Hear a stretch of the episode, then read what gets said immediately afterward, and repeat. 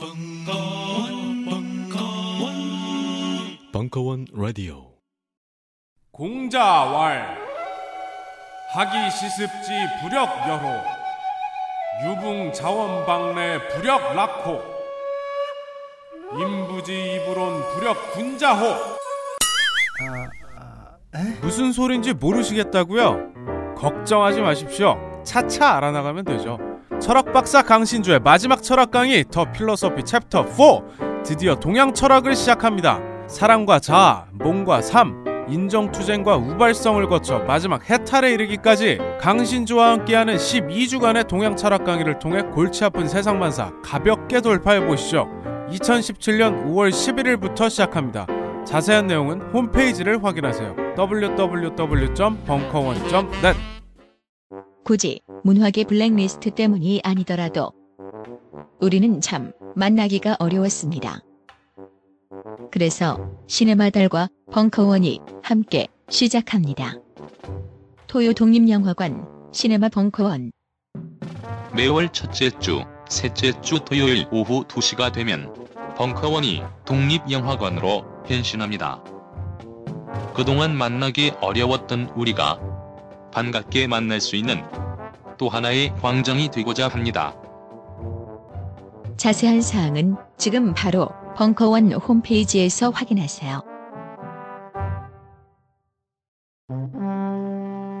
철학 박사 강신주의 더 필로소피 욕망은 부정적인가 일부 2017년 3월 16일 강연 욕망 아시죠? 욕망한다, 뭘 욕망한다, 뭘 원한다, 바란다. 영어로 뭐 desire라고 쓰고 있는 그거 뭐 동사의 용례만 보더라도 뭐 너무 명확해요. 뭘 뭘 원하는 거고 바라는 거고 뭐 그거 욕망에서 앞에 대상이 있어서 많이 붙잖아. 식욕, 식욕. 아, 아, 그 아이가 잘 사는지 모르겠어요. 그 여자아이가 한 10년 전에 그 뭐야 저쪽 상상마당 10여 년 전인가 벌써 그 철학 강의를 했었을 때 이 아이는 다이어트를 하는 이유가 초콜릿을 먹기 위해서예요. 아 무슨 말인지 알죠? 그런 친구 있어요 분명히. 그러니까 그걸 먹기 위해서. 그러니까 이거 뭔지 아시겠죠? 식욕, 성욕, 성욕도 중요한 거다. 이거 성욕도 중요한 거예요. 그또 뭐 있죠? 식욕, 성욕 두, 두 가지밖에 없나? 수면욕, 배설욕. 장원이 배설욕을 느끼, 느끼냐? 그 옛날에 웃겼었는데 이게 안 웃겨. 그 대상을 이렇게 붙이잖아요. 근데 그걸 못 하게 됐었을 때 엄청나게 부자유고 불편, 불편함을 느낀다고. 사실 욕망을 긍정하지 않고 인간 개개인의 자유를 얘기한다는 건 거짓말이에요. 나는 이걸 원하는데 어떤 사회가 통제를 해서 이것만 원하라고 강제했었을 때 부자유를 느끼는 거 아니에요, 그렇죠? 무슨 말인지 이해되시죠? 뭐 어떤 어떤 특정 사회, 우리 사회 같은 경우 이제 자본주의 논리가 아주 그냥 그 뭐예요?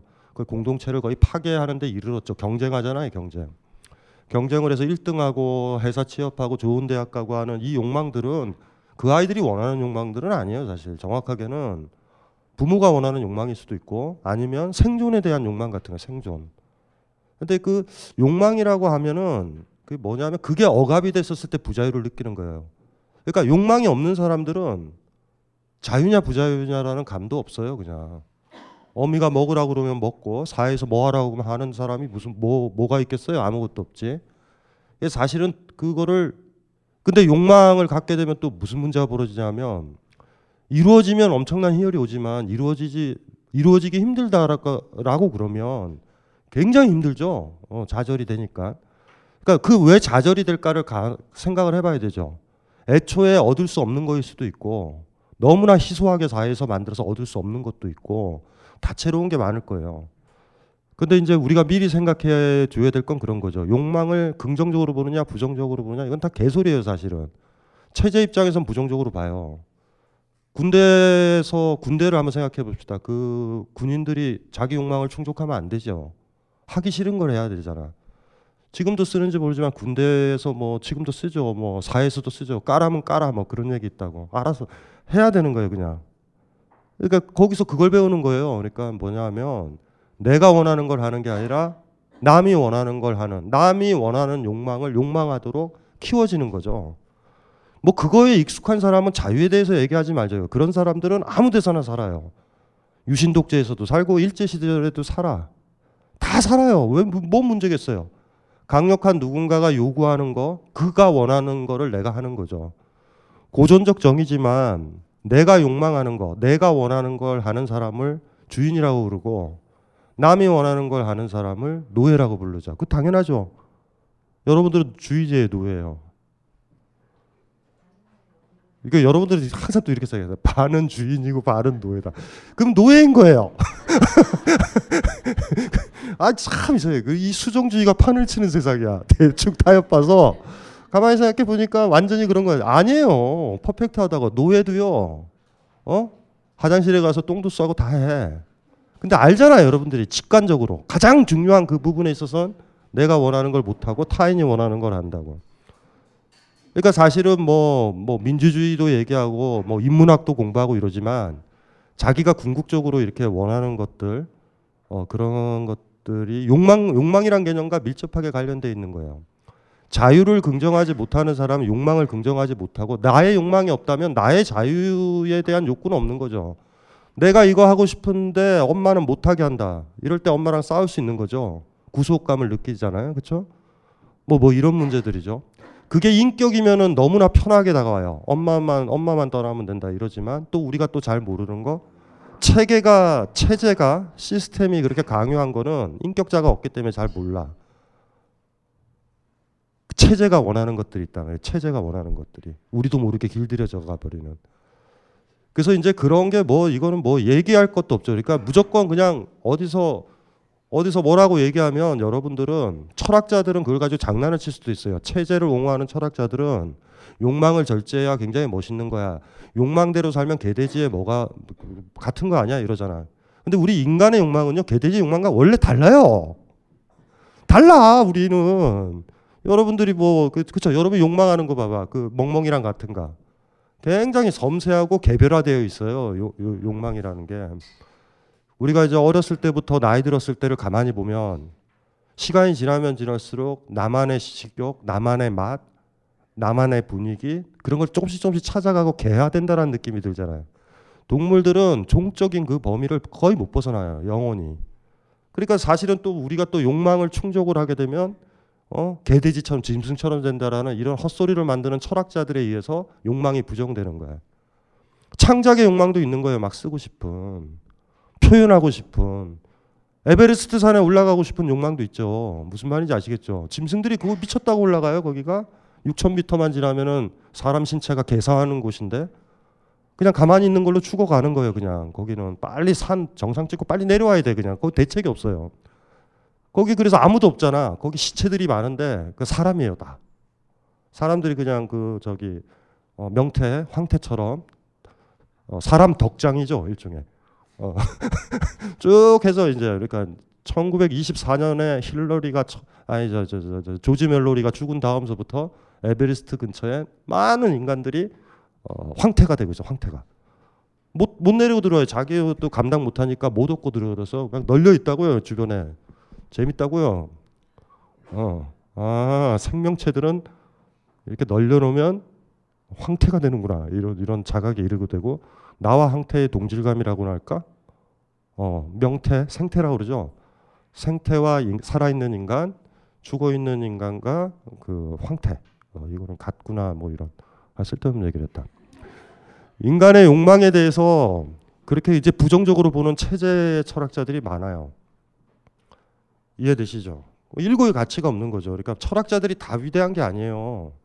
예를 들면 여러분들은 현실적으로 알잖아. 그러니까 뭐 새누리당이나 보수적인 대변자가 개변을 펼칠 때 있죠. 말 잘해서.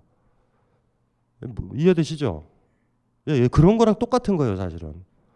이게 이게 국가가 있고 체제가 있고 자본주의가 있고 시스템이 있고 시스템이 돌아가야 그 시스템 돌아가는 거에 모든 공을 대부분 가지는 사람들이 있잖아요. 뭐 삼성 같으면은 뭐 이재용, 이건희 걔네들이 다 갖는 거 아니에요, 그렇죠? 돈 가지고 투자한 사람들이 다 갖는 거잖아, 노동한 사람 말고. 아 그런 것처럼 그거에 이바지해서 체제를 유지하려는 사람들한테 있어서는 아 당연하죠. 명령권자는요 개개인들이 욕망이 없었어요. 없으면 좋아. 항상 스탠바이 돼서 비어 있는 종이처럼 있었으면 좋고 주인이니까 내가 명령을 내리면 그 도화지 같은 아이한테 명령이 쓰여지고 그대로 활동하기를 원하는 거예요 다. 나 편하라고 그러는 거죠. 권력자 편하라고. 그러면서도 금욕, 저력, 무욕 이런 얘기를 한단 말이에요. 사실은. 그래서 뭐 1차적으로는 1차적으로는 욕망은 긍정적이어야 된다. 어, 자기 욕망은. 그 자기 욕망은 자기만이 지킨다라는 거예요. 여러분이 원한다고 그래서 아무리 사랑하는 사람이라고 그래서 그걸 원하려고 생각하지 말아요. 어, 그거는 전혀 전혀 아니에요. 인간이라서. 엄마라고 그래서 엄마의 욕망이 딸이 그걸 원하리라고 생각하지도 말라고. 그저 우리가 할 수 있는 거는 여러분 욕망을 여러분이 지켜야 되는 거예요. 그리고 욕망을 지키는 방법은 별게 아니죠. 뭐 여러분 욕망을 부정하는 사람이 있으면 싸워야 되지 당연히 먹지 말라고 하던가 하지 말라고 하던가 뭐 이러면 싸워야 되는 거예요 사실. 근데 중요한 거는 그런 거죠. 뭐 시간이 지나면서 공동체 생활을 하면서 조직 생활을 하면서 우린 욕망을 이렇게 줄이는 연습들을 하고 그리고 여러분들도 막 그렇게 떠들 때 제일 짜증 나요. 제가 당당하게 살아라, 자유롭게 살아라 라고 하면 그러면 사회가 무질서해져요. 타인들이 힘들어져요. 이런 개소리를 해요 저한테. 그 뭐 계속 사세요. 그러면 그들 편하게.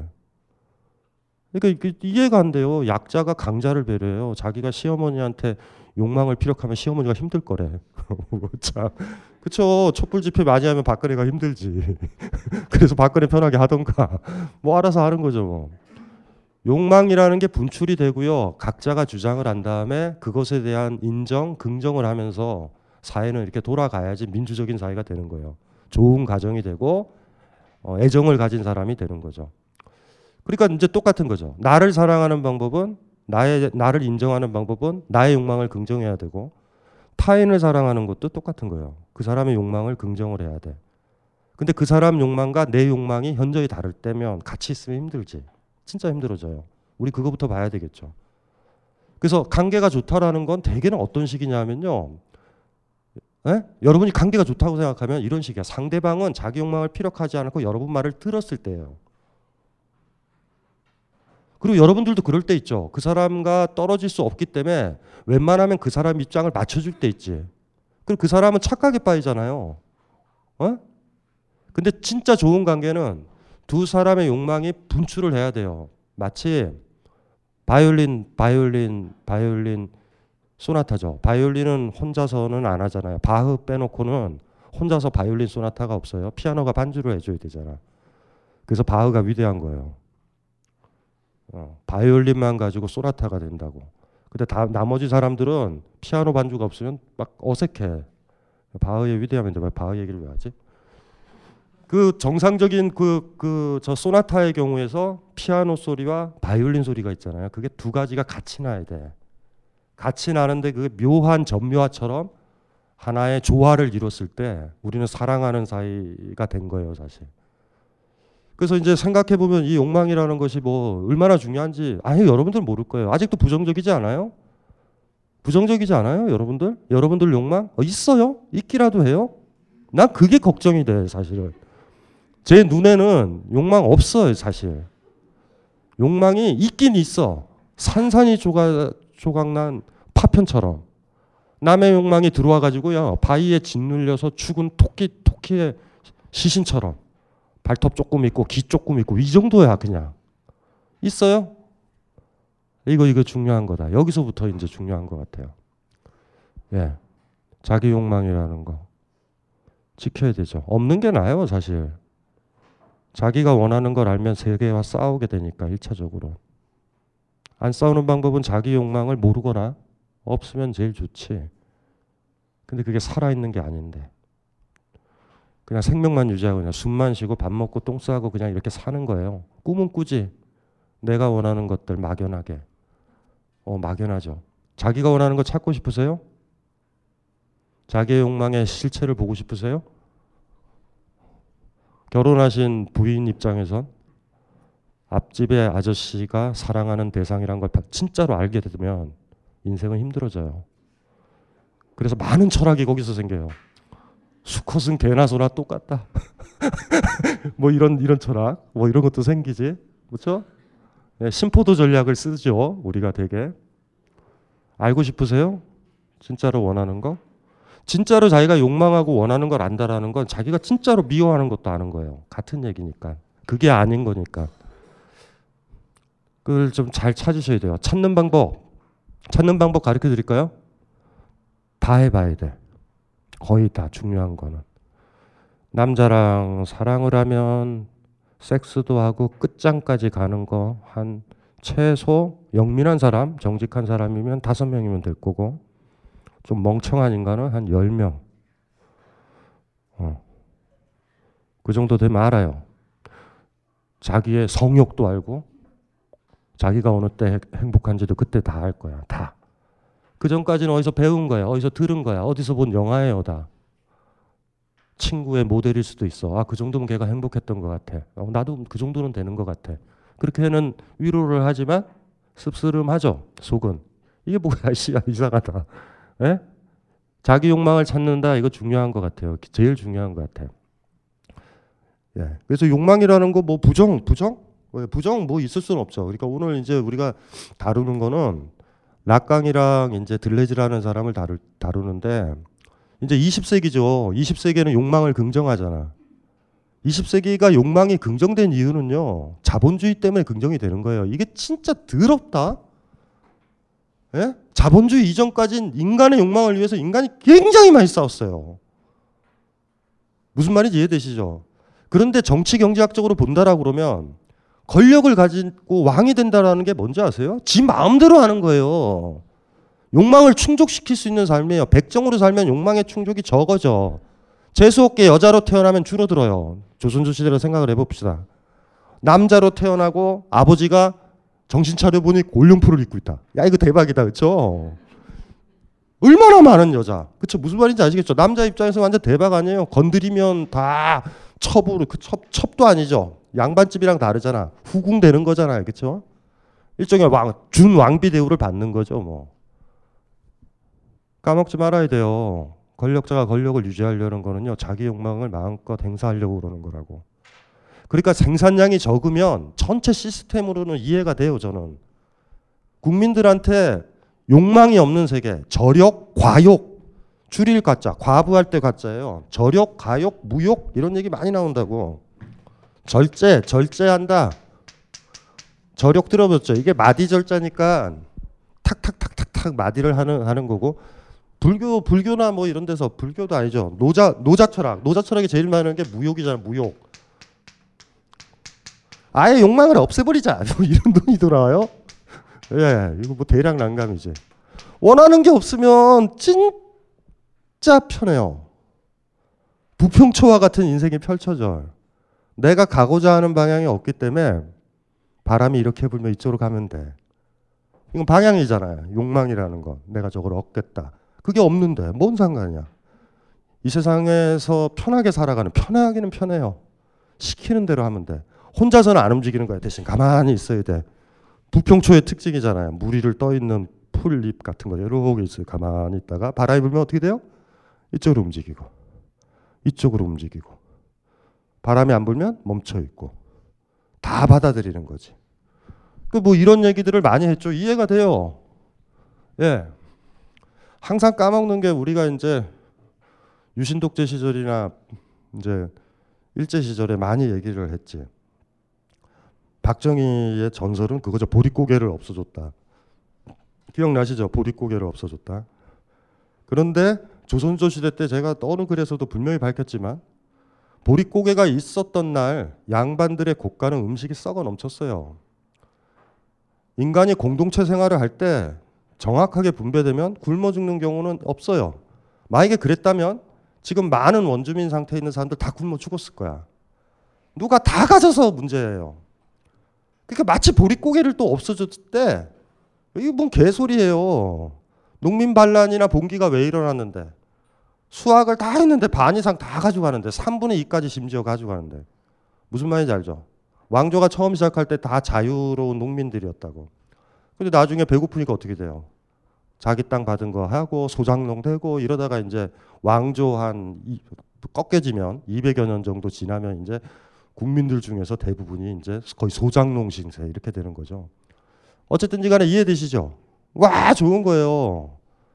예? 농사 짓고 이렇게 살는데 어쨌든지 간에 뭐 천재지변 있고 이러면 농사도 잘 안 지어지고 자본주의에 비해서 생산량은 현저히 떨어지니까 하지만 까먹지 말아야 돼요. 그 현저히 떨어지는 생산도 나눠 먹을 수 있다라는 거예요. 여러분들이 절대 까먹으면 안 돼요. 만약에 이런 거대한 국가 시스템, 억압 시스템, 착취 시스템, 일 안 하는 사람이 모조리 갖는 이 시스템이 인류의 본질이었다면 인류가 화석학적으로는 한 10만 년 그 정도까지도 발견된다고. 한 8만 년 전까지. 국가가 생긴 거는 만 년도 안 돼요 채. 나머지의 인류는 다 죽었을 거야. 근데 우리가 어떻게 이, 이 국가나 이 체제에서 설득을 당했는지 모르지만 이게 없으면 죽으리라고 생각한다고. 죽지 않아요 다. 그거 이제 그거는 이제 역사를 좀 공부하고 고고학을 좀 공부해 보면 알아요. 딱 알아. 이렇게 딱 보면 이런 느낌이 들어. 그때가 좋았었었던 것 같다 근데 사실 그쪽으로 되돌리기도 힘들지. 그 직관을 가지고 있는 사람들이 공동체 활동을 조금씩 시작하죠. 어떤 곳에 모여서 이해되시죠? 충분히 산다고. 예. 어렵지는 않죠. 어쨌든 뭐 저런 논의. 그러다 보니까 알아요. 영민한 사람들은 지들은 욕망을 추구, 추구하면서 예? 다 욕망을 추구하면 갈등이 생기니까 국민들이나 대부분 사람들한테 무욕이 얼마나 훌륭하니 이걸 강조를 하는 거예요. 아버지가 혼자 다 처먹기 위해서.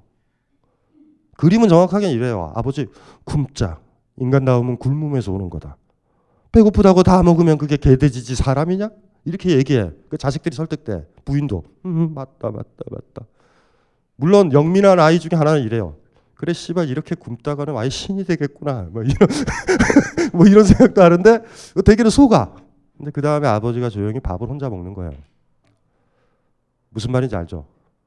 예. 시스템이 그렇게 되는 거예요, 그게. 이게 저렇게 됐다가 그래서 얼마나 투쟁을 하겠어요. 아버지 같이 먹자 씨발 뭐 이렇게 되는 거예요. 이상하다. 왜 그러지? 왜 아버지는 항상 배부르지? 일제 시대 들어오기 전에 평균 수명이 우리가 20대 후반에서 20대 후반, 30, 30살을 못 써서 평균 수명이 그래서 사실 면역 체계가 전혀 없고 백신을 못 맞으니까 일제 시대가 우리한테 가져왔던 건 백신이야, 백신. 그러니까 수명이 막 50살, 60살 올라갔죠. 그래서 옛날에는 어, 자본주의, 자본주의 의료기술이 들어오기 전에 자본주의 의료기술이 왜 들어왔냐라는 거는 미리 얘기를 하면 개돼지나 소가 병들어 죽으면 안 되잖아요. 그래서 백신을 만든 거예요. 모든 노예의 행, 행복이 뭐냐면 죽으면은 일을 안 해도 돼. 오래 산다고. 오래 사는 건 저주일 수도 있어요, 때때론. 무슨 말인지 알죠? 일찍 죽으면 안 되니까 오래 살려두는 거예요. 아, 답답해 죽겠네.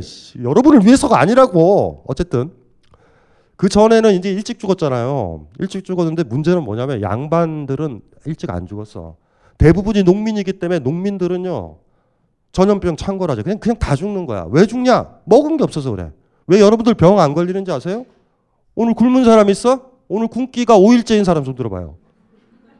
그렇게 몸이 약했을 때 감기 하나 들어와도 죽는 거예요, 그냥. 여러분들 왜, 왜 괜찮은지 아세요? 잘 먹잖아.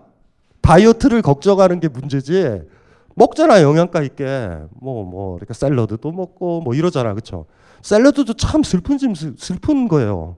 옛날에 먹을 게 없어서 풀만 먹었었는데 요새는 샐러드를 고급스럽다고. 셀, 푸성기를 못 보는 시대가 됐어. 어쨌든지 간에 넘어가자고요. 옛날에 가난했을 때 먹었던 모든 음식이 웰빙 음식이 된 걸 보면 저는 당혹스러워요. 그때도 못 먹었는데 지금도 못 먹는구나. 옛날에는 옛날에는 옛날에는 옛 아휴 말을 말아야 돼요. 속상해 죽겠다. 그런데 양반들은 영양 상태가 좋아서 오래 살아요. 환갑 잔치는요. 60년을 산 환갑 잔치는 양반의 큰 마당에서 벌어진다고. 환갑 잔치. 대단하죠. 어디에서 저렇게 영양분을 섭취해서 오래 살까? 그래서 사실은 양반들 중에서 병 걸려서도 이렇게 전염병이 창궐하면 죽는 경우도 있잖아. 근데 기본적인 조건은 뭐냐면 몸이 건강한 병이 안 걸리는 거 알죠? 영양 상태가 제일 중요한 거예요, 사실은. 애들 다 굶주리고 매번 씨발 약 쓰고 항생제 주고 이러면 그게 뭐예요, 그게? 수족관에 있는 광어지, 광어. 참고로 회는 광어를 먹으면 안 돼요. 보통 정상적인 물고기들은 이렇게 피부병이 걸려가 이러면 죽거든. 근데 광어는 안 죽어요. 그래서 광어를 딱 먹다 보면 이런 느낌이 들 거야. 이건 괜찮은 광어? 이건 이렇게 퍼석퍼석하지 이럴 거야. 부산 자갈치 시장에서나 바닷가에 낚시하는 부산 주민들은 광어는 먹지 않아요.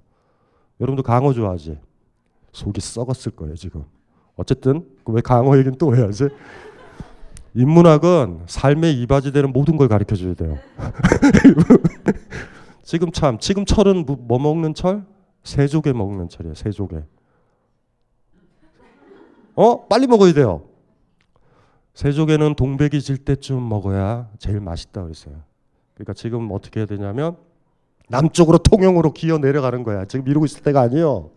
빨리 내려가야 돼. 그러면은 매화와 매화가 폈을 거예요. 그리고 동백이 3분의 1 정도는 좀 시커매져서 지저분해지고 떨어지고 있고 3분의 1은 좀 상태가 안 좋고 잘 찾으면 동백의 느낌이 나는 게 있을 거야. 그거 보면서 새조개를 먹는 거예요. 새조개 먹고 싶다.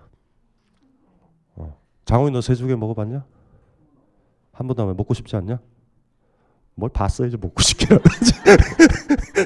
아니 어쨌든지 간에 율곡이요. 40대에 죽었단 말이에요. 40대 초에. 근데 율곡을 일찍 죽었다고 안 그러잖아. 오래 산 거예요. 20살 40살이면. 그러니까 저 같은 경우는 지금 굉장히 잘 사는 거예요. 50이잖아. 태계는 진짜 잘 살았어요. 태계는 한 70까지 살았어요. 70까지. 왕들주 중에서도 그래도 상태 안 좋아서 일찍 죽은 왕들 맞죠? 조선 왕조 알죠? 조선 왕조의 왕인 시간으로 본다면 한네 명의 왕이 다 해먹었다고 보면 돼요. 전체 숙종 재위 기간 한 40년. 무슨 말인지 알죠? 영조 시마다 50년. 그 오래 산 임금들이 있어요. 보통은 한 2, 3년 만에 병 걸려서 죽거나 뭐 왕비가 죽이거나 대왕 대비가 죽이거나 뭐 이렇게 독살해서 대충 정리를 하는데 안 죽는 애들이 있어. 숙종이랑 영조가 투톱이에요. 이 두 사람이 합치면 거의 100년, 조선왕조 400년에. 나머지는 뭐 경종 6개월 뭐 이런 애들 어, 쩌리 쩌리 왕들이 있어요. 이렇게 쩌리 왕들. 오래 산 왕들은 세요 힘이. 왜냐하면 가지고 놀아 신하들을. 새로 새로 이조 참판된 애들을 알잖아. 내가 네 아버지를 안다. 이거 게임이 달라요. 무슨 말인지 알죠? 그러니까 왕이 제위를 15년만 하면 가오가 잡혀. 근데 그 안에까지 어떻게 살아 있느냐가 이제 문제인 거예요. 아 영조가 죽고 그 다음에 사도세자 건너뛰고 정조로 건너갔잖아. 그러니까 얼마만큼 먹었는지 아시겠죠? 뭐 그런 거. 뭔 얘기가 다 이렇게 됐지? 그래요. 그래서 유학이 유학이라든가 모든 지배담론들이 보면은 무욕을 강조한다고. 고려 시절에 불교를 받아들였던 이유는 중들이 막 욕망을 피력하나? 특히 조계종 선종은 옷도 똑같잖아요. 잿비도 무슨 말인지 알죠?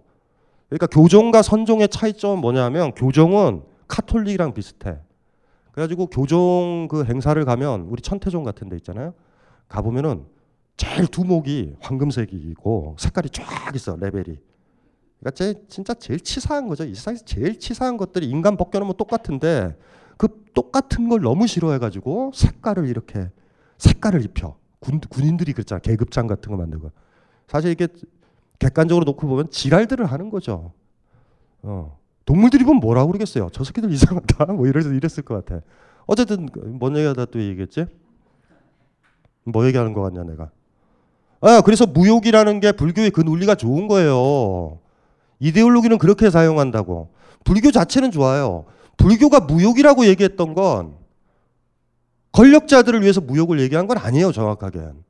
내가 사사로이 욕망이 없어야 누군가한테 자비를 펼친다고. 내가 이걸 계속 이 커피는 커피랑 커피랑 나랑 같이 묻어줘. 씨발 이러면 누구 커피 먹고 싶은 사람한테 내가 못 주잖아. 불교에서 원, 정확하게 무욕은 불교에서 만약에 무욕을 쓴다면 그건 자비와 같은 얘기야. 누군가를 사랑하면 내가 가진 걸 줘야 되는 거잖아요. 그거 당연한 거지. 어? 음식도 주고 무슨 말인지 알죠? 키스하고 싶, 싫은데 키스도 하고 뭐 이럴 때도 있잖아. 무슨 말인지 아니? 장훈아. 여자들이 키스를 싫어할 때가 많아요. 근데 너를 사랑하는 너 그 누나랑 잘 되면 장훈이 네가 키스를 원할 때 그 누나가 키스를 한다고 그냥. 그때 누나는 욕망을 지워야 돼요. 무슨 말인지 알죠? 어. 무슨 말인지. 어쨌든 원래 그러니까 이용을 하는 거예요. 그러니까 이게 헷갈리면 안 돼요. 불교의 모든 가르침의 핵심은 어떤 식이든 무화든 무욕이든 뭐든 간에 자비로 기결이 안 되면 다 거짓말이야. 무슨 말인지 알죠? 무화 나한테 고정된 자아나 불변하는 영혼 기독교에서 얘기하는 그 영혼 심판받는 영혼 같은 게 없다. 뭐 기타 등 심판받는 영혼이 있으니 나한테만 신경 쓰죠. 내 행동만 생각하지 누구 사랑하기 쉽나 그게. 하더라도 또 이기성. 내 영혼이 잘 심판받으려고. 아낌없이 준다라고 그러려면 그게 없어야 된다. 그러니까 무화를 제대로 알아도 누구를 사랑하는 사람이 돼. 보살이 되는 거예요, 보살이. 무역도 그래. 그런데 조선 고려 시대 때는 그걸 요구하는 건 아니에요. 표면적인 거. 무역. 얼마나 좋은가 무역. 무슨 말인지 이해되시죠? 조선조 시대 때 유학이 들어왔다고. 유학도 무역. 저력, 가욕, 욕망을 억제하자. 사단 칠정, 칠정론이 만들어서 칠정 싫어하잖아. 희노애락 애호욕은 싫어해요, 칠정. 사단이라는 마음이 더 중요해. 측은지심 같은 거. 아이가 운물에 빠지려고 그랬더니 마음이 애달프다. 마음이 막 칼로 찌르는 것 같이 애달퍼서 이, 이 칼로 찌르는 마음을 달래기 위해서 아이를 구한다. 이게 맹자의 논법이거든요. 치근한 마음 있지. 그 마음 들면 만사가 힘들어지잖아요, 사실은. 맹자가 강조한 게 그거야. 남편이랑 이혼하려고 그러는데 남편이 밥을 못 먹는다. 그래서 이혼 못 하고 측은지심. 일파만파 커져요, 사실. 근데 사실 어쨌든지 간에 기존 관계를 유지하는데 측은지심은 최고라고. 뭔지 아시겠죠? 아이가 운물에 빠지게 되면 마음이 아파.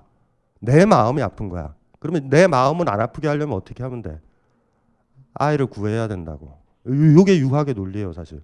그러다 보니까 나의 사살한 욕망은 필요가 없지. 아이 구하려다가 내가 죽을 것 같다라든가 뭐 이런 것들이 있으면 안 되잖아요. 요런 마음 같은 것들을 만들어 놓은 다음에 칠정 있죠. 희노애락 애호역. 우리가 욕망이라고 그랬던 거 있지. 그 부분은 부정을 하는 거죠. 조선조가 왜 좋아하는지 아시겠죠? 그러니까 자본주의가 발달하기 이전에 모든 근데 유학이 진짜로 그랬느냐? 유학이 사실 욕망을 절제하자라고 했었던 대상은 누구냐면 군주예요. 무슨 말인지 이해되시죠? 군주라고. 근데도 안 그러죠. 그죠? 욕망을 절제하자. 어, 그러니까 모든 사람이 욕망을 절제하면 돼. 마마 보이죠? 어. 이율곡. 마마보이인데 이 새끼 상태 진짜 안 좋아요. 어? 어머니를 위해서 공부했던 유일한 아이가 조선조의 아주 특이한 아이예요. 우리나라 지금 현재 태어났으면 좋을 것 같아. 신사임당의 권력욕의 대변자인데 어, 어머니가 죽고 나서 율곡이 그랬잖아. 율곡이 머리 깎고 중이 된다고. 율곡은요. 엄마의 사랑 잘했다. 아이야 잘했다. 얘야 잘했다. 이 얘기 때문에 과거 시험에 아홉 번 패스한 아이야. 사법고시 아홉 번 패스한 사람이야.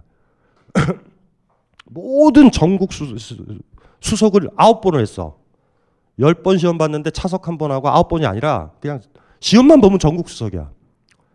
구도장원군이라 구도장원 정도할 때 도자 써서 아홉 번 장원한 사람. 그 율곡이거든요.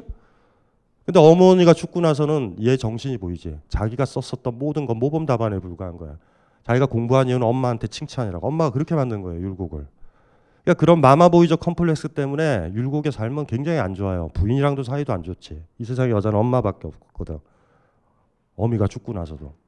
그러다 보니까 또 여자들이 어미 같은 모습이 없는 여자들을 또 싫어해요. 그래가지고 율곡에 우리 사회에 했던 최악의 폐해가 뭔지 아세요? 서원 만든 거. 예? 경국 대전에 정한 공적인 질서의 법규 말고 사적으로 유학자들이 농민들을 데려다가 린치를 벌일 수 있었어요. 서원에서 조리돌림하고. 그때 가부들이 뭐 연애를 한다. 그러면 해서 멍석에 말해 멍석말이에서 죽여버렸다고. 이걸 만든 게 율곡이에요. 율곡. 신사임당에서부터 내려오는 거지. 그게 도저, 도저하게. 최근에 신사임당 하고 있어요? 끝났어? 그거 보시면 안 돼요. 그거는 신사임당 율곡 계열이 노론 계열이고 노론의 영수거든요. 율곡이 노론이 바로 친일파고 친일파들이 도저히 내려와 가지고 지금 친미파들 지금 기득권 세력이 된 게 큰 의미의 역사인데 그래가지고 심지어 5만 원짜리가 신사임당이라는 놀라운 사실을 알아요. 있을 수가 없죠. 세종보다 더 우월한 노론의 영수의 어머니 신사입니다. 그래가지고 지금 그 TV를 잘 보셔야 돼요. 그들의 농간이 보여요. 뭔가 뭔가 노론 계열이 아직도 살아 있는 것 같아. 어쨌든 뭔 얘기가 또 이렇게 됐지? 어쨌든 좌우지간 욕망을 막 부정했어요. 이해되시죠? 근데 그게 그게 그게 그렇지는 않고 불교의 무역도 아시겠죠? 유학도 철학으로 왜 남아 있냐면 그 저력이요 이데올로기적으로 착취는 될 수 있지만 권력자한테 가하는 거예요. 맹자 그래도 굉장히 많이 나와요. 곡간이 차 있으면 안 된다. 군주한테. 뭐 이런 얘기 너무 많이 나와. 이거는 그러니까 권력자 권력 비판적인 요소가 있어요. 유학이 어쨌든지 간에 이랬는데 그러니까 당연히 그, 그 뭐라고 그러냐면 이런 논리를 체제에서는 좋아하죠. 대부분 사람들은 화나는 거예요. 서자 보세요. 서자의 욕망은 좌절되지 않나요? 여인으로 살아서 글을 쓰고 싶은 사람들 있죠. 특히 여자들, 조선조 시대 여자라 하면 한글만 써야 된다. 한글만 업문만 써야 돼요. 노예의 글자가 한글이니까.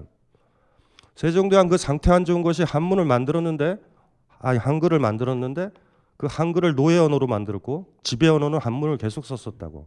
세종대왕이 뭘 위대한지 모르겠어요. 아예 만들지나 말지, 씨발. 그걸 왜 만들어 가지고? 어쨌든 그렇게 된 거예요. 그렇게 돼 가지고 우리는 노예, 우리 스스로가 자임하는 거, 한글은 한글은 노예 언어다, 노예 언어다. 그래서 일본 시절에 일제 시절에 한글을 굳이 안 없앤 거예요.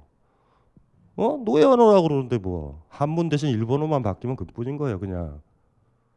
이해되시죠? 그 전통이 한문 한글에 남아 있어서 어, 미국의 영향을 받으니까 우리가 영어를 더 좋아하는 거예요. 그래서 여러분들도 창씨 개명 하잖아요. 어, 다니엘이라든가 캐서린. 어, 미국이 나중에 붕괴되면 그게 그게 그게 일본 말 일본 언어 쓰는 거랑 똑같은 거예요. 명함에 그런 거 쓰죠 지금. 지들이 뭐 하는지도 몰라요. 그러니까 이렇게 이렇게 우리 옛날 그런 얘기 했잖아. 일관성. 일관성이 없어요. 이것들이. 그러니까 문제가 짜증나요. 그래 어떤 아이가 딱 이렇게 명함 줄 때 캐서린 박이래. 이런 씨발 무슨 캐서린 박은 어쨌든 뭔 얘기하다 이렇게 흥분하지 말자. 어쨌든 어쨌든 무슨 소리인지 아시겠죠? 체제는 저 논리들이 직접적으로 권력자라든가 가진 사람이라든가 이런 사람한테 가해진 경우가 많아요. 가져야 욕망도 없애지. 배고픈 사람한테 다이어트 해라. 이것처럼 가혹한 얘기가 어딨어. 배고픈 사람이 나는 왜 이렇게 배고파요? 이럴 때 다이어트 논리가 딱 나올 수 있잖아. 야! 다이어트 가려고 씨발 돈도 들인다는데 너는 얼마나 좋니? 바보들만 속아요. 어머 그런가? 다이어트가 되네? 무슨 말인지 알죠? 어쨌든 이용은 할 수가 있다고. 근데 저 무욕 저력의 논리는 뭐냐면 욕망을 누르자라는 논리예요, 사실. 이거 그러니까 군주를 포함해서 가진 자한테 타켓이라고. 그런데 이 체제는 놀라운 애들이라고요. 유사 이래로 권력자들은 머리가 없어요. 개념이. 착취만 할 뿐이야. 지금은 요새는 우리가 이제 SNS 때문에 달라진 거죠. 말도 안 되는 논리 가지고 일베 애들이 글을 쓰기 시작했다고. 30년 전, 20년 전만 해도 글은 진보적이고 지식인들이 가진 유일한 담론이었다고. 그거는 참 찬탈을 못했어요. 근데 지금 막 SNS를 쓰고 논의가 B급으로 변하니까 막 뭐 심지어 여러분들도 그래. 다양한 의견이 있읍시다. 뭐 다양한 의견이 있어요. 쓰레기와 아닌 것이 있는데. 우리가 안목이 떨어지는 거야 이제. 옛날엔 진보 세력은요, 어, 글을 가졌고 책을 가졌어요. 미래를 우리가 갖겠다 이런 거였었다고. 얘네들도 마찬가지죠. 못 만들어요 개념을. 이렇게 보니까 어 맹자 저력 저거 좋다. 아 나한테 강요한 게 아니라 국민들한테 얘기해야지. 당신들은 저력 상태예요. 얼마나 좋아요? 보릿고개의 그 강력한 다이어트를 보세요. 얼마나 좋아요? 그리고 가끔 가다가 채식도 하잖아요. 초목금피를 뜯어서 음, 풀도 먹고 뭐, 뭐 이렇게 얘기하는 거예요. 무슨 말인지 이해되죠? 무역도 그렇게 이용하는 거야. 저 여기까지 됐다고요. 쭉 됐다고. 정직한 사람은 싸우죠. 욕망을 찾는다고. 허난서로는 그래서 글 쓰고 싶었단 말이에요. 허난설이 상태가 안 좋을 수도 있어. 근데 주류 언어가 한문이니까 한문을 배웠으니까 허난서론이요 나이가 들기 이전에는 이, 이, 이 집안에서 허난서론을 그 아버진가 할아버진가가 아이들을 이렇게 가르칠 때 한문 가르칠 때 자기 그 남자 형제들이랑 같이 가르쳤어요. 근데 제일 영민했어요 허난설이. 근데 어느 정도 나이가 지나니까 너 여기 나오지 마라. 그리고 허난설원이 알아. 배워서 뭐해 씨. 과거 시험도 못 봐. 자기 규방에 들어가야 돼. 그래서 얘는 한문으로 글 쓰고 싶은 거야. 허난설원의 위대함은 거기에 있는 거예요, 사실은. 우리가 비판할 수는 있지. 한문이 뭔다고 뭐 뭐라고 또 그 남자의 언어를 또 배우냐. 그러니까 한문 남자, 언문 여자 이렇게 된 거예요. 그러니까 한마디로 말해서 허난설원의 욕망은 뭐였는지 아시죠? 한문으로 글 쓰고 싶어요. 규방에 갇혀 있고 싶지 않아. 이런 거였다고. 이해되시죠? 자기 욕망이라고. 누르라고 그런다. 네가 눌러야 여자로서 네가 며느리가 되고 어머니가 되면 어머니가 자기 원하는 대로 다 하면 애들을 굶길 거고 남편을 굶길 거고 시어머니를 굶길 거다. 덕을 베풀어라. 뭐 이렇게 되는 거죠. 굴무란 얘기예요. 그냥 너는 너는 너는 네 생각을 하지 마라 이런 얘기예요. 뭐 이렇게 됐잖아요. 그러니까 정신이 있는 사람은 이게 뭔 개소리야 이렇게 됐고 정신이 없는 사람 지금도 있어요. 여기도 몇 명 있어. 다이어트에 효과가 있다. 이렇게 또 정신 승리를 해. 그게 편하니까. 그래서 이해되시죠? 그래서 인간이 도처에 도처에 체제와 정면적으로 부딪히기는 만만치는 않아요. 동학혁명 정도가 돼야지 이제 완전히 맞짱을 뜨는 거야. 우리 자치가 가능하다. 너희들 필요 없어. 이렇게 된다고. 왕조 시절은 강력한 군사력이니까 게임이 안 되죠. 혁명이 일어나기가 만만치 않아. 근데 중간 중간에 어두운 밤에 산을 갈 때 어떤 별빛이 빛나듯이 한두 명씩 있어요. 자기 욕망을 불태우려다가 꺼져가는 별들 같은 사람들이 있다고. 계속 쌓아온, 쌓아온 거예요. 갖추기를 원하지 않은 인간들. 백신 맞아가면서 이게 나를 위한다라고 생각하는 어떤 병신 같은 소처럼 그 다음에 농사 짓기 위해서 백신을 주고 있을 뿐인데 어떤 농장 주인이요 아이들이 우유 많이 나으라고 축사에 모차르트를 틀어줬을 때 어떤 소는 이렇게 생각해요. 우리 주인은 나를 사랑한다. 영민한 소만 알아. 시발 얼마만큼 젖을 빼려고 시발 모차르트를 트냐? 여러분들 어느 쪽이에요? 우리 체제에서 얘기하는 복지를 신뢰하지 말아요. 오래 살려서 오래 부려먹으려고 그러는 거예요. 국가를 없애는 방법은 있어 체제를. 우리가 다 죽어버리면 되는데. 그러면 이건희도 이재용도 자기가 승용차를 몰아야 될 거야. 다 죽었기 때문에 주유도 자기가 해야 돼요. 우리가 해주니까 걔네들이 편하게 사는 거야. 근데 중요한 건 목숨이 중요한지라 우리가 죽질 않아요. 이게 문제야. 무슨 말인지 알겠지, 장훈아. 해법은 쉬운데 굉장히 힘들어. 왜 모든 정답은 쉬운데 그렇게 힘들까? 우리 정답은 쉽잖아요. 욕망을 긍정하면서 살자. 현실로 딱 내려오면, 음? 뭐 이런 거 똑같죠. 그래서 막 싸워왔어. 싸워왔는데 갑자기요, 욕망을 긍정해버리는 시대가 온 거예요. 자본주의가. 자본주의가요, 그 욕망마저도요, 자본주의가 허락한 욕망이라고. 박정희가 경제개발했을 때 가장 큰 문제는 뭐냐면 노동자가 필요해요. 저임금 노동자가 필요하다고. 저임금 노동자는 어떻게 만들까? 자유 노동자가 필요해요. 구매할 수 있는 노동자, 먹을 게 없고 가질 게 없는 사람, 노동력밖에 없는 사람을 만들어야 된다고. 농촌에서 없애야 된다고. 새마을 운동을 해야 되죠. 경제 정리를 해야 되죠. 노동 인구가 없어지게 해야 돼요. 거기가 불필요하게 만들어야 돼. 도시로 내보내야 돼요. 창원, 인천, 구로공단으로 내보내야 된다고. 거기서 먹고 살 게 없는 거예요. 그냥 이제 일거리도 없고 왜냐면 기계화가 되면 농촌에서의 해방이에요. 이제 농민들이 도시 생활에서 막걸리 마시고 삼겹살 구워 먹은 좋은 생활이 왔나? 돈이 있어야 그것도 먹지. 1차적으로 자본주의가 발달하면서 제일 먼저 했었던 게 자본가가 구매할 수 있는, 자본가가 편하게 구매할 수 있는 고립된 개인이 필요한 거예요. 여성에 대해서 참정권을 인정했다. 20세기 초반부에. 왜요? 여성을 공장에다 써야 되니까. 옛날에 가족 안에 들어 있었어요. 그게 좋다라는 얘기를 하는 건 아니에요. 가족 안에 소속돼 있는 거예요. 그냥 가족 안에 하나의 신분이야. 부모가 허락 안 하면 못 움직여. 근데 너는 자유가 있다. 와, 저주받은 자유다. 여공이 될 수 있는 자유. 노동자가 될 수 있는 자유예요. 그게 좋다라는 얘기를 하는 건 아니에요. 그러니까 초기에 필요한 게 자유란 말이에요. 자유. 이해되시죠? 저주받은 거죠. 박정희는 그걸 정확하게 해요. 새마을 운동이랑 이걸 같이 한다고. 그 다음에 노동자가 탄생한 거예요, 이제는. 이제는 취업을 안 하면 못 먹고 사는 사람. 그리고 잘 산다라는 걸 가시하기 위해서 명절 땐 승용차를 빌려서라도 가고 선물 싸들고 가는 풍경. 지금은 없어졌지만. 그리고 명절이 끝나면 돌려주고 차. 뭐, 뭐 이런 거예요, 그냥. 그 보고서 아직도 여러분들의 그 대부분 사람들의 인식이 새마을 운동 때문에 농촌이 좋아졌다. 뭔 개소리라는 거예요 지금. 헛소리죠. 자유로운 노동자를 만들어놔야 돼. 여기서 자유는 자유가 아니에요. 간섭, 가족, 땅에서부터 벗어나서 이제는 홀로 홀로서는 못 먹고 사는 어떤 존재들, 원자된 존재들, 그리고 취업을 하기 위해서 경쟁하는 것들을 만들어놔야 된다고. 많으면 많을수록 임금은 떨어지니까. 그게 19세기 말 20세기 초반 유럽에서 있었고 우리는 개발 독재 시절에 있었던 거예요. 농촌이 와해를 시켜야 돼. 그래서 우리가 기경이라는 게 지금은 전설처럼 됐죠. 기경 아시죠? 기경. 기향. 고향에 막 가는 거. 잘 산다고. 그게 풍습이 지금은 뭐 많이 사라졌지만 옛날에 뭐 장난 아니었어요. 지금도 그 간습이 남아 있지. 명절 때 되면 뭐 부산까지 8시간. 예? 뭐 10시간. 옛날엔 더 심했다. 옛날엔 도로도 지금처럼 많지 않았거든요. 뭐 어쨌든지 간에 자유랑 똑같아. 인간의 욕망을 왜? 왜? 물건을 소비해야 되니까. 여기서 인간의 욕망은 다시 한번 왜곡, 왜곡돼요. 자본가가 원하는 욕망을 추구하는 거야. 자본가가 원하는 건 여러분들이요 근사한 옷을 사기를 원하는 거고 물건이 닳기도 전에 유행에 떨어졌다고 사기를 원하는 거야. 그리고 막 선전을 해.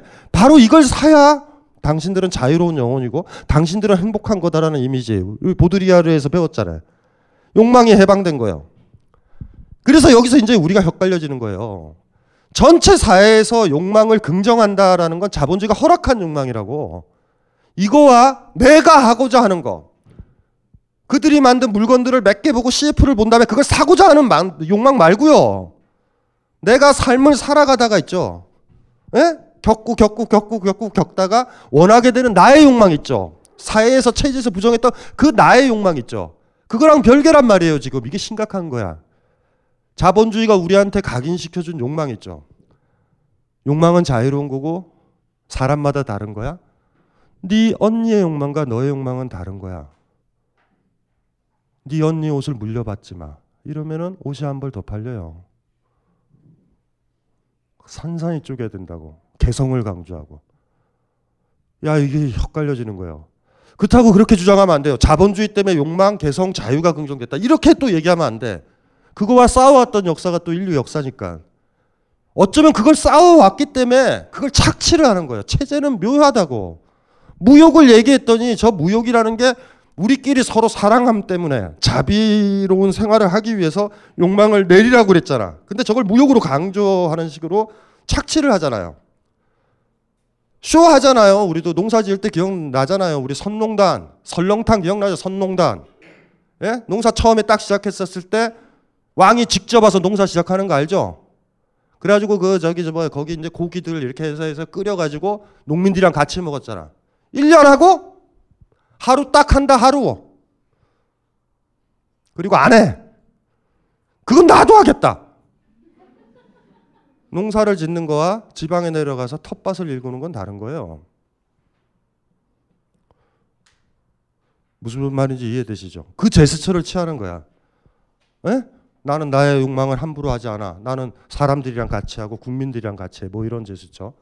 그래서 저 북쪽 북쪽 우리 사회주의권도 보면은 저 지도자 동지에서부터 저 밑에까지 옷이 같잖아.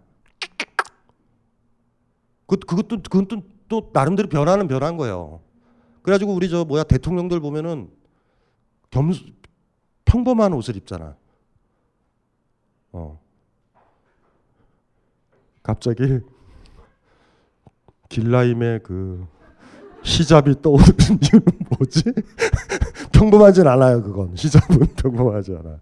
어쨌든지 간에 예전에 뭐 그 저기 저그그 지금 지금은 고인이 된 노무현 대통령 옷 입었던 거 기억 안 나요? 그 옷들 수수한 옷들 어 제, 제스처지 그런 제스처들이 필요한 거예요. 왕은 왜 뭔지 아시겠죠? 인간이 찾고자 하는 욕망과 우리 개개인이 찾고자 하는 욕망과 자본주의가 허락한 욕망의 그 묘한 불일치들 이걸 사유를 해야 된다고. 그래서 이런 식으로 너무 시니컬하게 반응하면 안 돼요. 욕망의 긍정? 그 자본주의가 한 거 아니야? 이러지도 맙시다. 예. 네, 그렇게 얘기하면 안 돼요. 그 좀 다른 거야. 착취를 했다 쪽에 가까워. 그러니까 여러분들이 인문학을 공부하고 읽어서 그걸 다시 또 뺏어 와야 된다고. 제가 얘기했잖아요. 무욕. 무욕의 무욕은 왜 한다? 자비를 위해서. 자기 욕망이 없는 사람들은 누구를 돕게 되어 있으니까. 무슨 말인지 알죠? 무욕이 깊으면 깊을수록 사랑은 깊어지는 거야. 그 최종적 깊이는 어떤 거예요? 자기 목숨까지도 버려야 되는 거지. 자기의 자아까지도. 그건 굉장히 소중하다. 반면 그걸 강요할 수도 있다. 그러니까 무슨 말인지 알죠? 우리가 우리가 이렇게 우리가 부부 부부야. 부부? 아, 하지 마. 이렇게 이렇게 이렇게 하자. 이 정도 나이가 들면 외간 남자에 대한 욕망이 있어. 그래서 그냥 부부 부부 이렇게 부부 부부인데 내가 이 여자를 좋아해서 위기 때 위기 때 불이 났거나 이랬을 때 이 여자를 구하고 내가 죽었어. 내가 주, 내가 죽은 거예요. 이 여자한테 내 목숨을 내놓는 거야. 그런데 이 부부야. 이 여자가 남자한테 강요할 수도 있다고. 그, 그 사람 봤냐고. 너 죽어. 근데 이 여자의 목적은 남자를 제거함에 있어요. 무슨 말인지 알지? 어떻게 착취되는지 알지? 무욕은 강요되는 게 아니에요. 무욕은 내가 해야 되는 거야. 이 세상에서 잘 알아야 돼요. 사랑은 내가 하는 거야. 누구한테 사랑해라라고 얘기하면 안 돼요. 왜냐하면 모든 담론이 공평하지 않아. 누가 발언하느냐에 따라 완전 다른 거예요, 그거는. 섬세한 사람은 알아. 근데 요거를 잘 아는 게 체제라고. 무슨 말인지 아시겠죠? 우리 사회에선 퍼펙트하죠. 내가 결정한 거고 내 목숨을 버린 이유는 뭐야? 강요가 아니라 무슨 말인지 알죠? 내가 이 사람을 사랑하니까 무욕이고 나에 대한 욕심이 없는 거지. 무하지. 나, 나 자신은 중요한 거 아니야. 진짜로 이 여자한테 다 주고 싶은 거야. 여기까지는 좋다고. 근데 이 여자가 그걸 보고서 남자를 그런 거예요. 자고로 남자는 뒤져야 된다. 여자를 위해서. 이렇게 돼버리는 거예요. 저절로 기사도를 발휘하는 거랑 기사도가 강요되는 거는 다른 거야. 무슨 말인지 이해되시죠? 체제의 착취는 그런 식으로 오는 거예요. 그 즈음에서. 자본주의가 왜 복잡한지 알죠? 근데 여러분들은 알잖아. 자본주의는 그 알잖아요. 욕망을 충족시키려면 돈이 많아야 된다라는 거. 자유로우려면 돈이 많아야 된다라는 거. 무궁화호 타는 자유보다 KTX 자유가 더 신속하다라는 느낌. 어, 카드 한도액이 200만 원인 사람의 자유와 1억인 사람의 자유는 사뭇 다르다는 거. 무슨 말인지 알죠? 바닥에는 이제 그쪽으로 쑥쑥쑥 들어가는 거예요, 그래. 그리고 또 우리한테 설득을 하는 거죠. 돈을 많이 벌라고. 그리고 돈을 많이 벌려면 경쟁에서 이기라고. 이러면서 그냥 일파만 깨져 나가는 거예요, 그냥 우리는. 무슨 말인지 이해되시죠? 자본주의에서 욕망을 긍정했다? 맞아. 맞아요. 그런데 그들이 긍정한 건 물건을 팔기 위해서 긍정한 거지.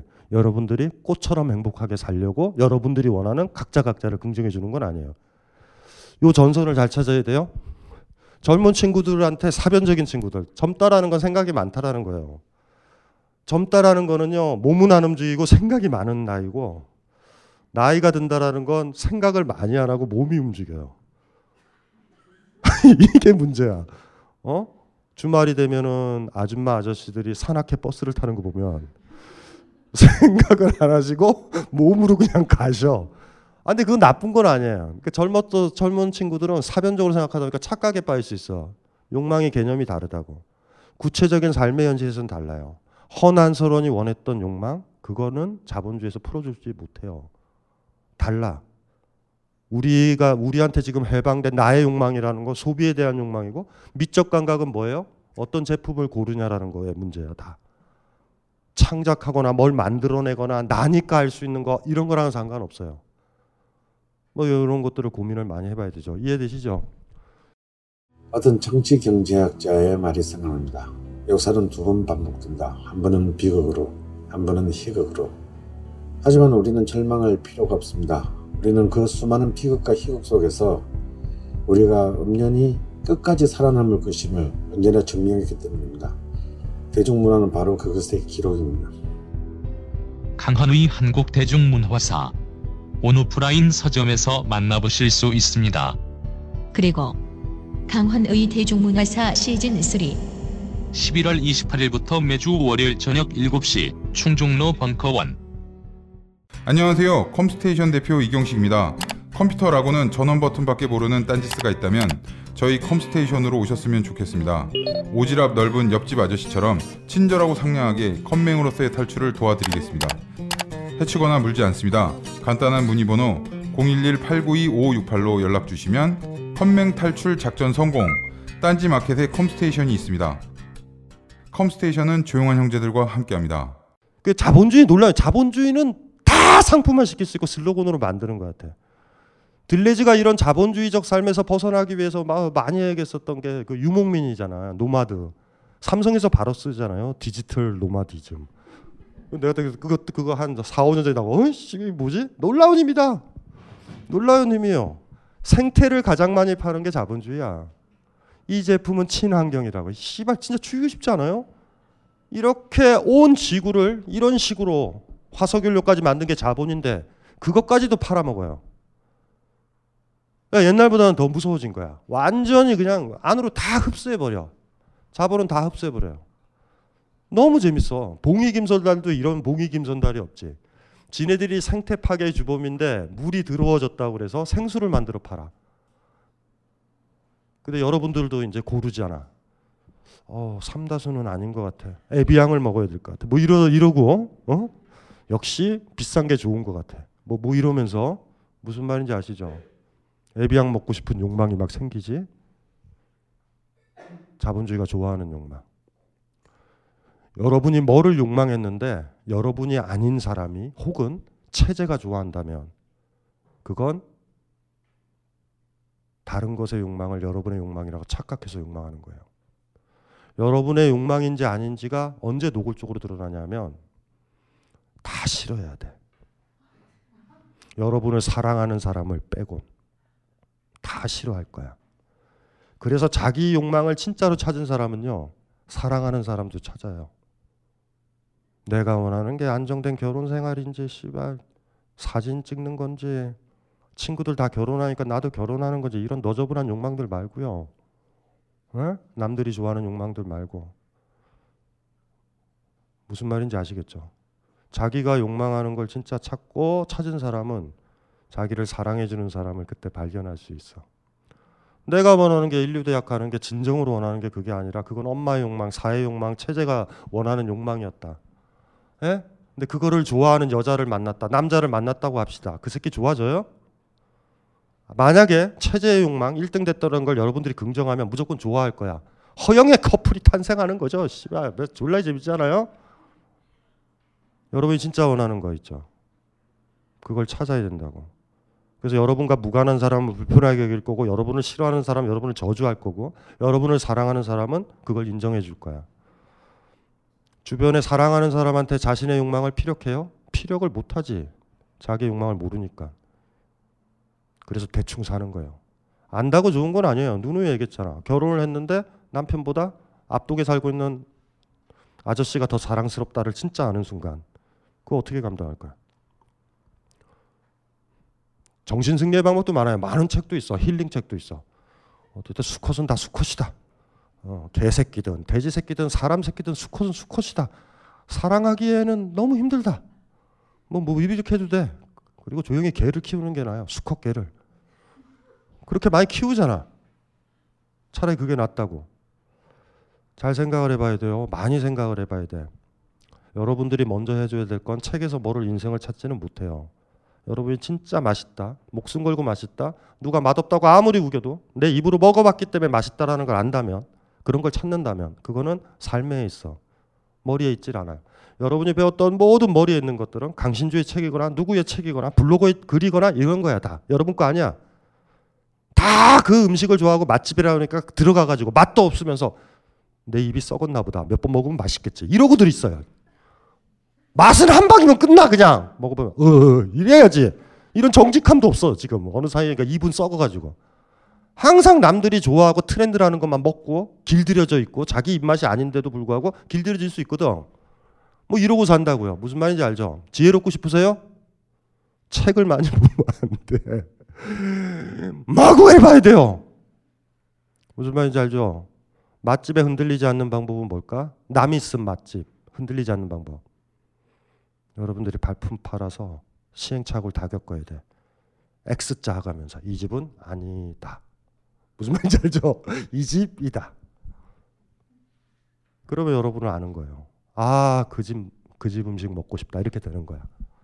이해되죠? 음, 그렇게 된다고. 하실 수 있겠죠? 그거 해야 된다. 아이 키운다 그래서 뭐 교육시키고 무슨 외우고 숙제하고 무슨 남의 경험 가지고 반복 반복하게 하지 말아요. 사랑하는 사람이라면 나랑 입맛도 다를 거고 유명한 저자와의 입맛도 다를 거고 어, 트렌드와도 다를 테니까 아이랑 같이 가서 먹여볼 거야. 하실 수 있겠어요? 싫지. 왜 그런지 아세요? 엄마가 왜 애 데리고 그렇게 안 데려다 가는지 아세요? 그렇게 맛을 알면 내 음식을 안 먹어요, 애가. 그럼 졸라 불편해져.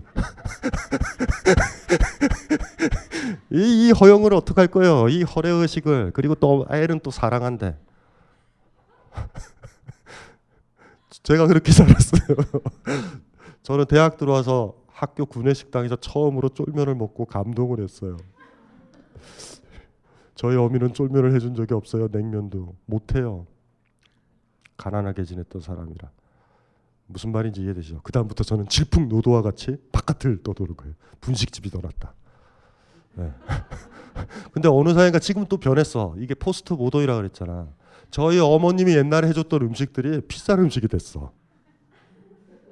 무슨 말인지 알죠? 조미료를 잘 안 쓰는 그 묘한 맛들. 여러분들도 놀랍잖아요. 옛날에 너무 안 먹으려고 그랬던 게 어느 날인가 어느 식당 갔더니 5만 원 하고 막 이래. 도대체 이런 일이. 어, 어, 어, 나, 나 힘들어요, 막.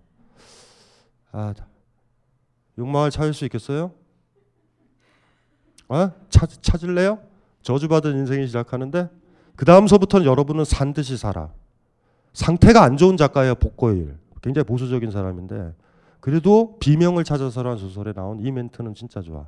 죽은 고기만 물결을 떠내려간다. 복고일이 왜 그런 얘기를 하는지 모르겠어요. 간혹 가다가 상태 안 좋았던 사람도 얻어 걸려서 어록을 남겨. 우린 그런 걸 적절히 이용해야 돼. 좋잖아요. 죽어 있는 물고기만 물결을 따라 내려가잖아. 물고기가 막 거슬러 올라가는 그 힘이 물고기의 욕망일 거예요. 어쩌면 포기하면 편해. 쫙 내려가니까. 여러분들은 어때요 지금? 철학 수업을 듣고 뭐 철학 대 철학 수업 듣고 이랬을 때 여러분들이 자각해야 되는 것들은 그런 것들이야. 음. 우리가 지금 강의하고 이러는 거는요 개소리 하는 인간들이 있거든요 주변에 여러분들 귀를 이렇게 흔들리게 총기를 흐리는 얘기들 있잖아요. 예? 그런 얘기들에 대한 백신이에요 백신. 철학 대 철학은 사실 그렇게 쓰여진 거예요. 어, 말빨 센 서울대 교수가 이렇게 얘기할 땐 바로 이렇게 바로 얘기를 이제 하면 되는 거예요 이제. 욕망을 찾을 수 있겠어요? 누가 허락하면은 욕망할 거예요? 그게 욕망이야. 씨. 요 정도까지는 하거라. 뭐 어머님이 그러잖아. 10시까지만 들어오면 남 남자와의 교제를 허락한다. 네. 뭐 이런 거예요? 자기 욕망을 가진 사람은 알아요. 10시라뇨. 이게 웬 개소리야. 에? 내가 원하지 않을 때까지 해야 되는 거예요. 그게 내 욕망이니까. 복잡하지만 대충 정리는 되시죠? 욕망을 자기 욕망이 무엇이고 자기가 원하는 게 무엇인지 아는 사람만이 진정한 사랑을 할 거예요. 누군가와. 왜냐하면 애초에 그 사람이 부당한 주장을 해도 자기 욕망을 아는 사람은 됐어. 그건 싫어. 라고 얘기할 테니까. 무슨 말인지 알죠? 여러분들의 잘못인지도 몰라요. 여러분들의 희생, 아버지에 대한 배려, 어머니에 대한 배려, 선생에 대한 배려, 지도교수에 대한 그 많은 배려가 순간은 편했지만 여러분들을 죽여버린 거예요. 전쟁인데 살아 있으면 죽을 때까지 여러분 욕망을 지켜야 되는데 내가 원하는 건 이거야라고. 욕망이 뭔지 아시겠죠? 560페이지 565페이지 봐봐요. 욕망이라는 개념의 저주가 풀릴 때 저주가 풀린 건 아니에요. 정확하게 뭔지 아시겠죠? 자본주의가 갑자기 아 인간들의 욕망 허락하겠다 소비할 테니까 이렇게 해서 풀려진 것 같은데 왜곡돼 버린 거. 그러면서 옛날에 옛날보다 더 욕망을 충족하는 것 같지만 다 증폭된 욕망 기억나시잖아요. 물건을 사놓고서 도착한 날 택배로 도착하고 이런 날은 괜찮은데 시간이 한참 지나면 내가 왜 샀지 이 느낌이 들 때가 있잖아 안 쓰고 있고 뭔지 아시겠죠? 그 순간엔 절실해서 내가 원하는 제품인 것 같았는데 시간이 지나면 그런 거 있잖아요. 저는 심지어 그럴 때도 있었어요. 저는 이제 뭐 그 저도 상태가 안 좋으니까 여러분이랑 같아요. 물론 제가 그렇게 된 건 여러분들과 같이 하기 위해서 그런 거이기도 해요. 어쨌든 저는 산을 좋아하기 때문에 이렇게 이렇게 등산 장비라든가 암벽 장비 이런 것들에 대해서 좀 약간 좀 집착적인 게 있어요. 이제 그걸 있는데 어, 국내에 없는 거라서 어, 직구 직구. 그래가지고 주문을 했다. 주문했는데 막 치필하고 막 강연 다니라 까먹었어요. 근데 까먹어서 거기 사이트를 가봤는데 그거를 갖고 싶지가 않아진 거야. 무슨 말인지 알죠? 다행히도 얘네들이 배송도 안 해줘. 그래가지고 그냥 퉁치자. 어, 돈을 환불 받기보다 어차피 집에 있으면 짐 된다. 뭐 이런 이상한 결론에 이른 적도 간혹 있어요. 예. 죄송해요. 욕망 개념이 어떻게 증폭되는지 아시겠죠? 그러니까 무욕의 시대 시절이었다가 지금 자본주의 때문에 욕망이 증폭됐는데 욕망을 긍정하는 것 같은데 이건 자본의 욕망이지 나의 욕망은 아니라는 거. 여전히 우리는 더 복잡한 지점이 있어요. 옛날처럼 개개인들의 욕망은 억눌러야 돼. 가족성은 자식들은 욕망을 억눌러야 돼. 시스템과 사회나 가족이라든가 마을이라든가 군대, 조직을 위해선 개개인의 욕망을 눌러야 돼. 이렇다면 저항하기가 좀 편한데 지금은 요새는 이러는 거지. 돈 있으면 사. 뭐 이런 거야. 무슨 말인지 알죠? 그러다 보니 나의 욕망이 또 왜곡이 돼버리는 거야. 자본주의 욕망에 오염이 된 거예요. 우리가 고민해야 될 거는 그런 거야. 지금 이렇게도 얘기해도 돼요. 철학자들이 간혹 쓰는 개념인데 지금 우리 시대의 욕망은 사생아적 욕망이야. 사생아가 뭔지 아시죠? 사생아. 예? 정확하게 부모가 있고 식별돼서 태어난 아이가 아닌 것처럼 분명히 이 아이한테는 나의 욕망이란 요소도 있지만 또 한편에 숨겨진 아버지 자본이 있어요. 그러니까 우리는 내가 가진 욕망에서요, 요 라인을 잘 그어야 돼요, 전선을. 이제는요, 나의 욕망을 거부하는 사람이 바깥에 있고, 나 욕망의 주체, 이렇게 싸우는 게 아니라, 내 안의 욕망이, 어, 일정 정도, 그러니까 내 안에 이미 바이러스, 그러니까 병균이 들어와 있는 거야. 여기서 전선을 찾아야 돼요. 그렇다고 해서 그걸 다 죽이면 안 돼. 벌레 잡자고 초가상간 태우면 안 돼요. 자본주의 욕망을 다 거부한다라고 생각을 하게 되면 그것부터 출발하게 되면 무욕으로 가버려. 간혹 그런 사람들 있잖아. 무욕의 세계로 간 사람. 그뭐 그러니까 자, 물건을 안 사더라도 다른 욕망이 생겨야 되잖아요. 음악을 듣고 싶다든가 산보를 한다든가 누구를 만나고 싶고 얘기하고 싶고 뭐 이런 거 있잖아. 돈 안 되는 욕망들 많단 말이에요. 그런 것들도 다 죽여버리는 사람이 있어 그냥 이러고 그것도 위험하다고. 사생아란 말이에요. 사생아적 개념이에요. 지금 욕망은. 어, 이게 철학에서 간혹 써요. 이게 사생아적 개념이다. 정통은 아니에요. 뭔가 오염돼 있고 한쪽의 기원이 희미한 거야. 아이가 엄마가 아이는 키우는데 아버지가 누군지 모르지. 클림트 클림트. 클림트가 그랬죠. 클림트. 클림트가. 클림트 아이들이 되게 그렇게 태어나잖아요. 비엔나에서. 애가 애가 찾아오잖아 아들이. 아버지가 아버지세요 뭐 이러고. 클림트의 쿨함은 또 그거야. 응? 네가 내 아들이냐? 이렇게 넘어가. 클림트의 훌륭함은 그런 거야. 클림트는요 비엔나에 한 자기가 한 4, 50대 됐을 때 20대 아이가 와도 다 아이로 받아들일 수 있을 정도였어요. 뭐 클림트는 괜찮은 것 같아요. 어. 어쨌든지 간에. 욕망에 대해서 이제 아시겠죠? 어, 복잡하다는 것도 아시겠죠? 중요하다는 것도 아시겠죠? 욕망에서부터 사랑과 자유에 대한 모든 이야기가 나와야 된다는 거. 그리고 자기 욕망에서부터 나와야 돼. 안 그러면 남들이 떠드는 자유를 자기가 흉내내는 거야. 무슨 말인지 이해되시죠? 그건, 그건 더 위험한 것 같아요. 그건 더 치명적인 것 같아요. 잠깐 쉬었다가 우리는 뭐를 할 거냐면 락강이라는 사람이 욕망을 이해하는 방법과 들레즈가 욕망을 이해하는 게 다른데 사실은 어, 용어를 이렇게 쓰자라는 거에 좀 가까울 것 같아. 욕망이란 걸 어떻게 고민해야 될 거에 두 가지 가지수인 것 같아요. 개인적으로는 들레즈 쪽 욕망 쪽에 조, 조용히 그쪽이 좀 나은 것 같다라고 이렇게 좀, 좀 하는 편인데 락강의 욕망도 만만한 거 아니에요. 어, 락강의 욕망도 음미를 좀 해봐야 될 것 같아요, 많이. 그래서 잠깐 쉬었다가 락강이랑 들레즈로 이제 어차피 욕망이 대두가 됐으니까 이제 욕망에 대해서 글을 써도 되는 거예요, 이제. 그 두 명의 탁월했던 철학자들 이야기를 한번 들어볼게요. 잠깐 쉬었다가 할게요. 이 강의는 벙커원 어플에서 동영상으로도 시청하실 수 있습니다. 벙커원, 벙커원, 벙커원 라디오.